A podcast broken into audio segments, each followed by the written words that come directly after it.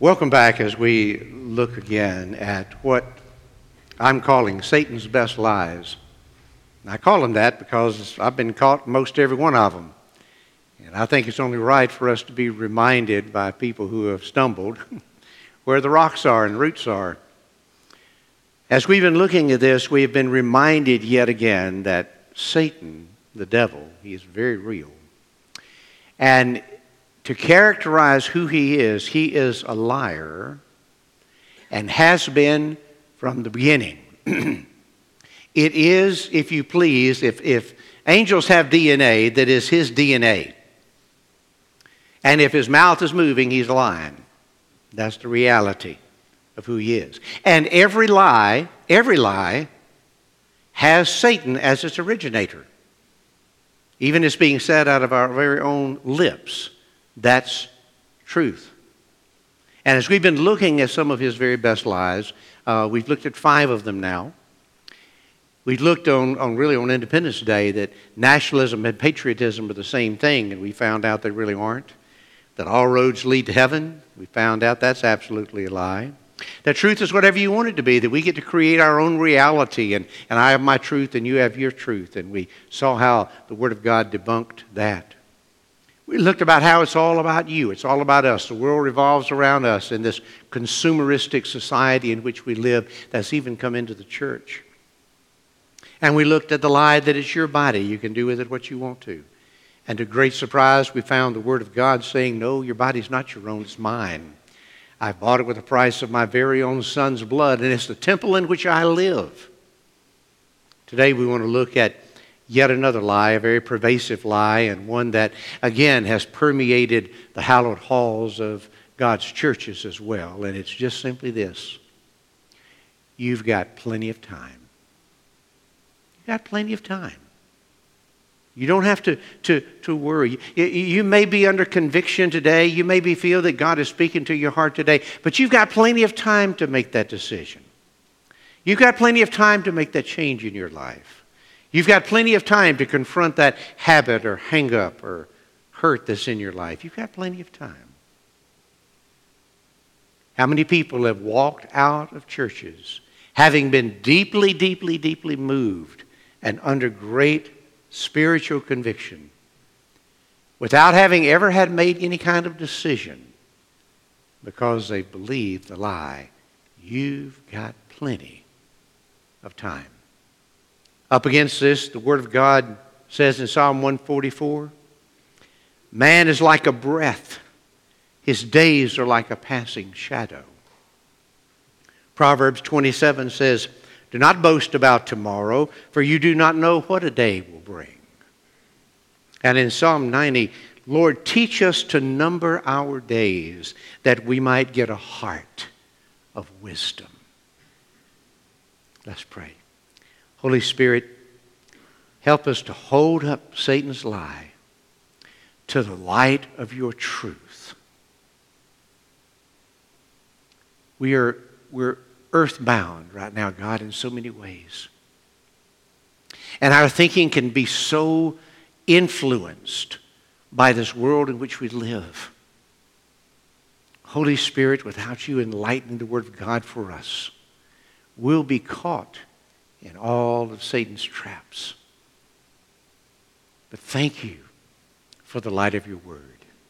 That when we hold it up next to the, to the dark, true, to dark counterfeit of Satan, we see it for what it is.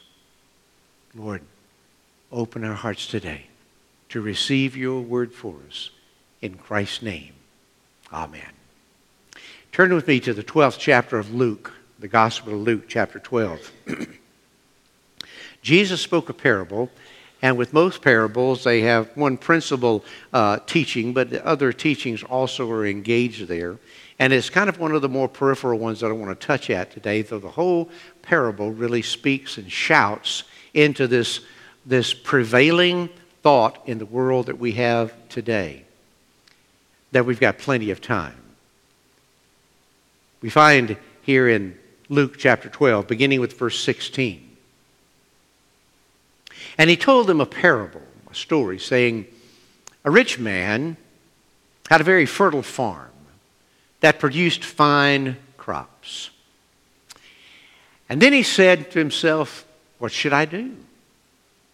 I have no room for all of my crops. And then he said, I know. I'll tear them down, all of my barns, and I'll big bigger ones, and then I'll have room enough to store all of my wheat and all of my other goods, my wealth. And then I'll sit back and I'll say to myself, my friend, you have enough stored to last for many years to come. Take it easy. Eat, drink, and be merry. God said to him, You fool. You will die this very night. And then who will get all of this that you have worked for? Yes, a person is a fool to store up earthly wealth but not have richness in relationship towards God. This is the word. Here, this man thought, man, I've, I've had a banner year. I've got enough now to do me the rest of my life. Some of us thought about that about our retirement. We found out different, didn't we? Yeah. I, have got plenty. I, I, can just sit back and I can coast right on to the very end now. I've got plenty of time to enjoy my life. And what was it Jesus said to him? You're a fool. And that's a strong word. Matter of fact, he told us we need, we need to be very careful using it. He said, You're a fool because you're planning on having years and years and years and years, but tonight is your last night on earth. Plenty of time. During the Great Awakening here in the United States, there was written an allegory that uh, made it around to a lot of the preachers during the, the, the, Great Awakening. It was often used towards the end of a sermon, it was used to kind of lead up to an invitation. And it's called The Council of the Devils of Hell. Let me share with you just a little bit of that. When a large spiritual gathering was happening and revival was happening in a particular community, Satan called his best devils together to decide on the best step to put cold water and derail this great awakening of God's presence. So the, de- the devils, three of them stepped forward and said, We have a plan. So the first one said, We will, we will whisper in their ear, There is no God. Satan back, sat back and said, But they look around all of the things that God has created the incredible work of his hands. No, that won't work. There's no way they'll believe that. So the second one stepped forward and said, We'll tell them there is no hell. Satan pondered that for a moment and said, Well, deep in the heart of all men is a sense of justice. And they know that gross and notorious sinners and killers and rapists will have to be judged one day. No, they won't buy that. And the third demon stepped up and said, We'll whisper in their ear, they've got plenty of time. To which Satan said, That's it. That's it. We'll delude them into thinking they have plenty of time to make decisions for Christ. And their life will go on forever, and they've got such a future when we know in reality they don't this diabolical lie has caused more people to spend eternity in hell than probably anything else of all of Satan's lies. You see, we live here in a country where it is so easy to hear the gospel. It, it, it permeates the airways, it permeates uh, the internet, it permeates uh, television. We don't go there many times. We've, we've grown bored with hearing the gospel over and over and over again, and sometimes we get calloused or cold to hear it. We'd rather be entertained, but it's out there. And even around the world, by all kinds of different means, initially by, by radio and, and some by television, but now by internet for sure. The gospel is spreading more and more and more all the way over the world. It, it, it may surprise you how many downloads of our worship services here are in places that are closed off to Christianity. The West Bank, download our, our worship services regularly. The Gaza Strip, China, just a little, little town up in the mountains of Georgia. But our reach goes that far, and the gospel is out there. How many people hearing the gospel, whether it's in a, a, a worship service like this or by means of some, some sort of media? Holy Spirit's moving in their life. They're, they're sensing conviction of sin. They, they know they need to do something about what's going on in their lives. And then the whisper comes into their ear You don't have to do that now. You've got plenty of time. You can do that tomorrow. You can do that next week. You've got plenty of time. Here's Satan's lie God's truth is you don't. You don't. You don't have near as much time as you think you have. The lie tells us we should be in no hurry to settle things with the Lord. We need to be in, in no hurry to confess our sins to Him. We need to be in no, no hurry to let life be changed and transformed. We have no hurry to deal with that deep, dark hurt within us. We don't have to be in a hurry for any of that. We've got all the time in the world. That's what the man in Jesus' parable thought. I've got all the time in the world.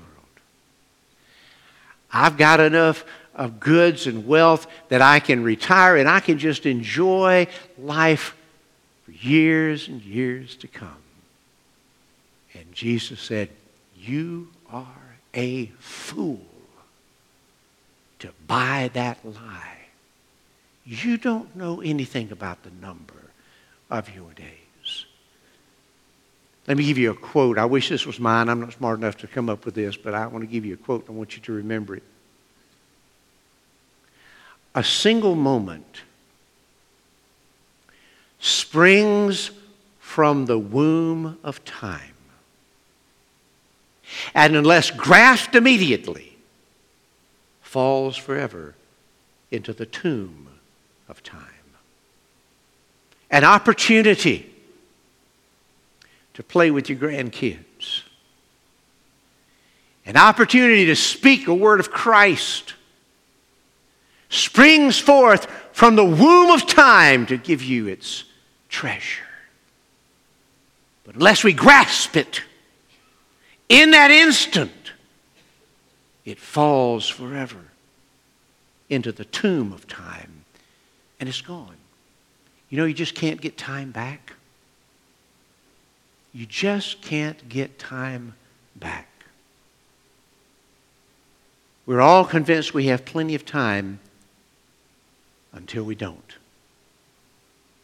And that usually hits us as a rude awakening. When you go for your regular annual checkup for your doctor, and he says, You got to have heart surgery. you'll find out real quick. You don't have all the time you thought you had. You blink your eyes, and those kids are grown.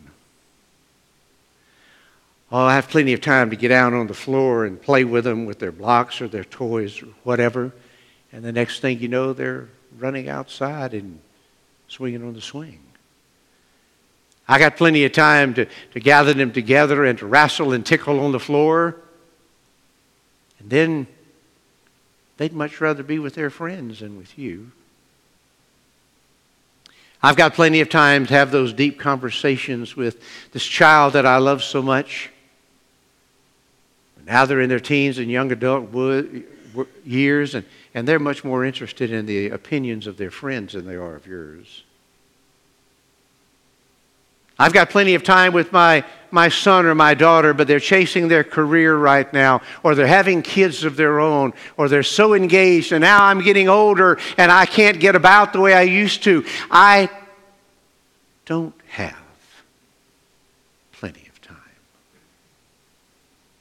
We delude ourselves and we fall victim to Satan's lies when we think we have plenty of time when we don't. Today, people blow off the warnings. They, they figure they can, can wait for years to get straight with God, to, to deal with the sin in their lives, to deal with past hurts, to deal with, with habits and hang ups that's got them chained down. Got all the time in the world. I, I don't need to do that right now. They're so living for the moment, they don't realize the next moment may not come.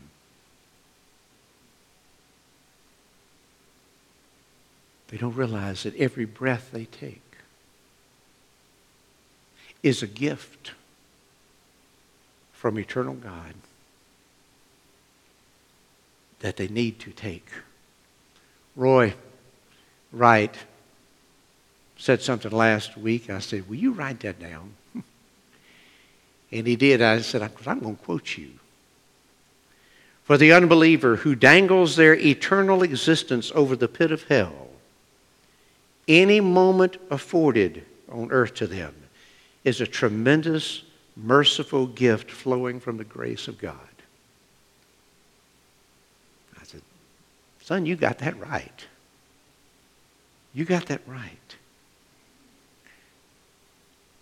I will say to my soul, Soul, you have many goods and land laid up for many years. Take your ease, eat, drink, be merry. And God says, You fool. You fool. The devil can entertain you for years on end and convince you that there are no consequences to all of the things he has you so enthralled in and engaged in. And indeed, because the, pay, the, uh, the bill comes due kind of late sometimes, you have a little time.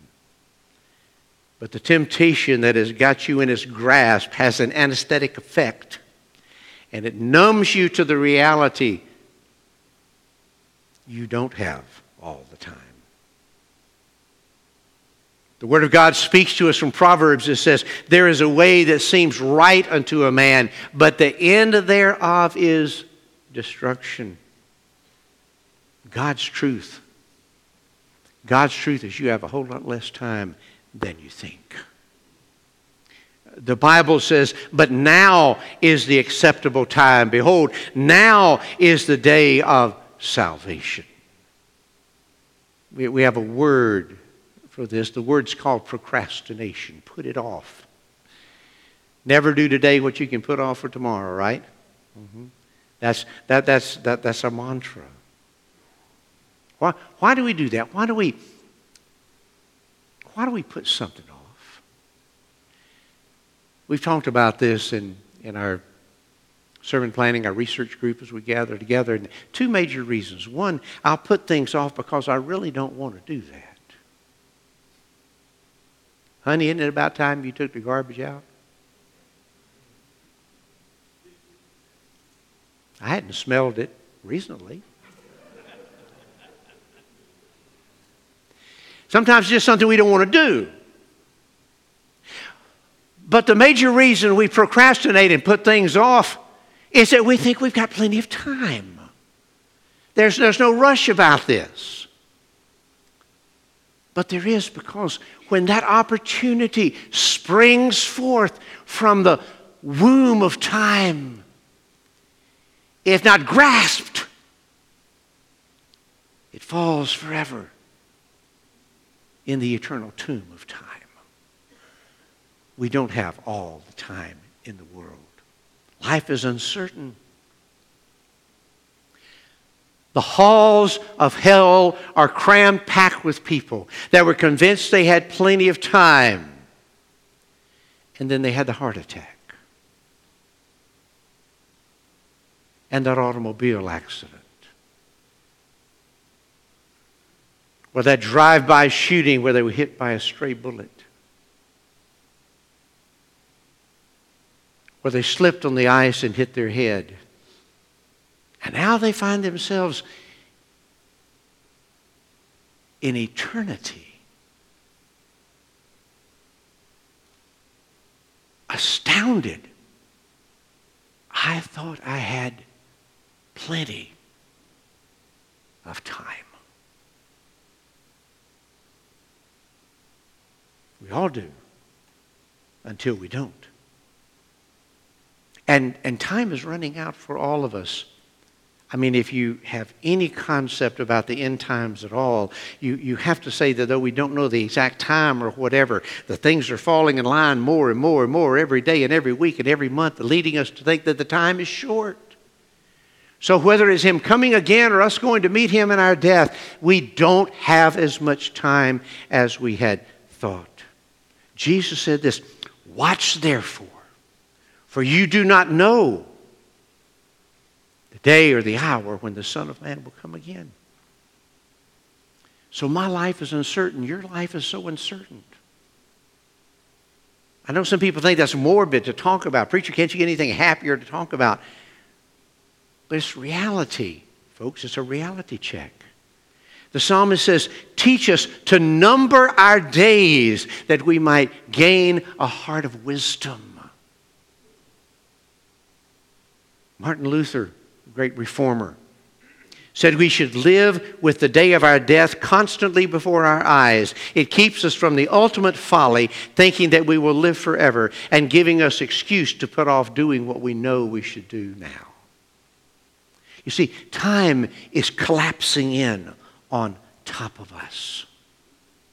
It's brief. The psalmist says, Lord, remind us how brief my time on earth is. Remind me that my days are numbered, how fleeting my life is, how you've made my life no longer than the width of my hand. If I live to be 100 years, that's in the eyes of eternity. Our response, folks, time calls for immediate action. Time calls us to respond to it. When we realize that an opportunity springs from the womb of time and, if not grasped, goes forever in eternity into the tomb of time, we realize we've got to take the opportunity as it presents itself. Amos put it this way in the book of Amos in the Bible. He said, Prepare to meet your God. Are you prepared? If it is today that your life is required of you, if it's today that you have to stand before your Maker, are you ready? Well, Jesus says you need to be ready all the time. Be ready, for the Son of Man is coming in an hour that you do not expect. So Paul wrote to the Ephesians, we need to redeem the time. Literally, that means to, to buy it all up. We need to see every one of it as a precious jewel, a precious treasure that we jump on top of and take every opportunity.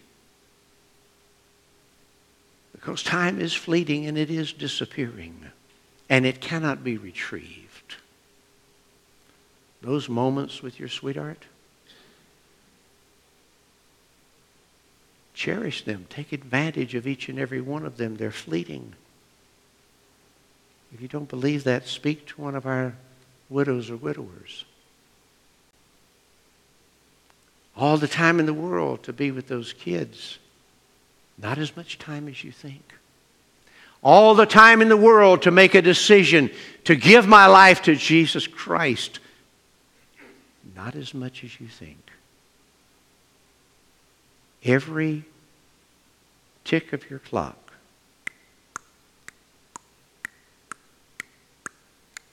every tick says now, now, now, now, now, now, now.